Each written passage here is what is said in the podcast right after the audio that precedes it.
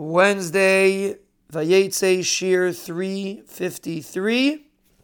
We're in the middle of the Hakdama of the Chafetz Chaim, and the Chafetz Chaim says, Why is this lav like Hefker in the eyes of so many people? And he explained that there's a few reasons for it. First of all, for the regular people. Second of all, for the loimdim. He says the regular people don't know that the Issur Lashon Hara applies even if it's true. They don't know it. They don't chap it, or it's not really Lashon Hara. He says people that learn Torah, even if they know this, Lashon Hara is even on the truth.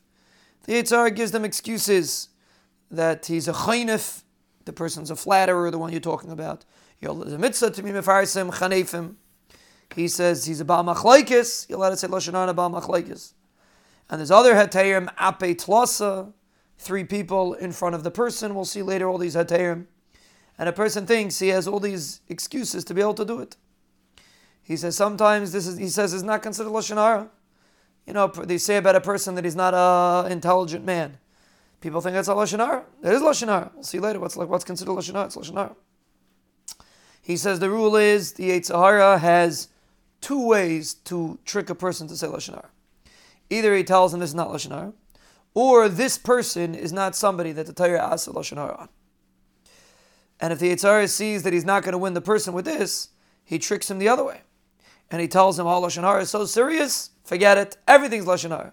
You can't live. You can't be a normal human being if you're if you don't if you don't speak lashon hara.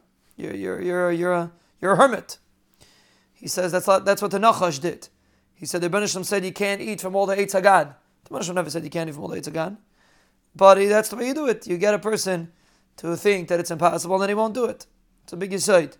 When you when you raise the bar and you make it unattainable, then a person just gives up and says, forget it. He says, people don't realize that to be Mekabal Lashon Hara is Aser. You're only allowed to be Chayshish. You're not allowed to be Mekabal it. And he's going to explain further all of these, uh, all of the details that apply to Lashon Hara. He says sometimes a person doesn't know if he did, if he said Lashon Hara, how could he fix it? What could he do? How could he do tshuva? Chafetz Chaim says these are all reasons what cause a person, chas v'shalom, to not be nizar on Lashon Hara, because the Yetzer Hara gives him all these svaras and shtiklach and therefore a person will not be on guard not to talk Lashon.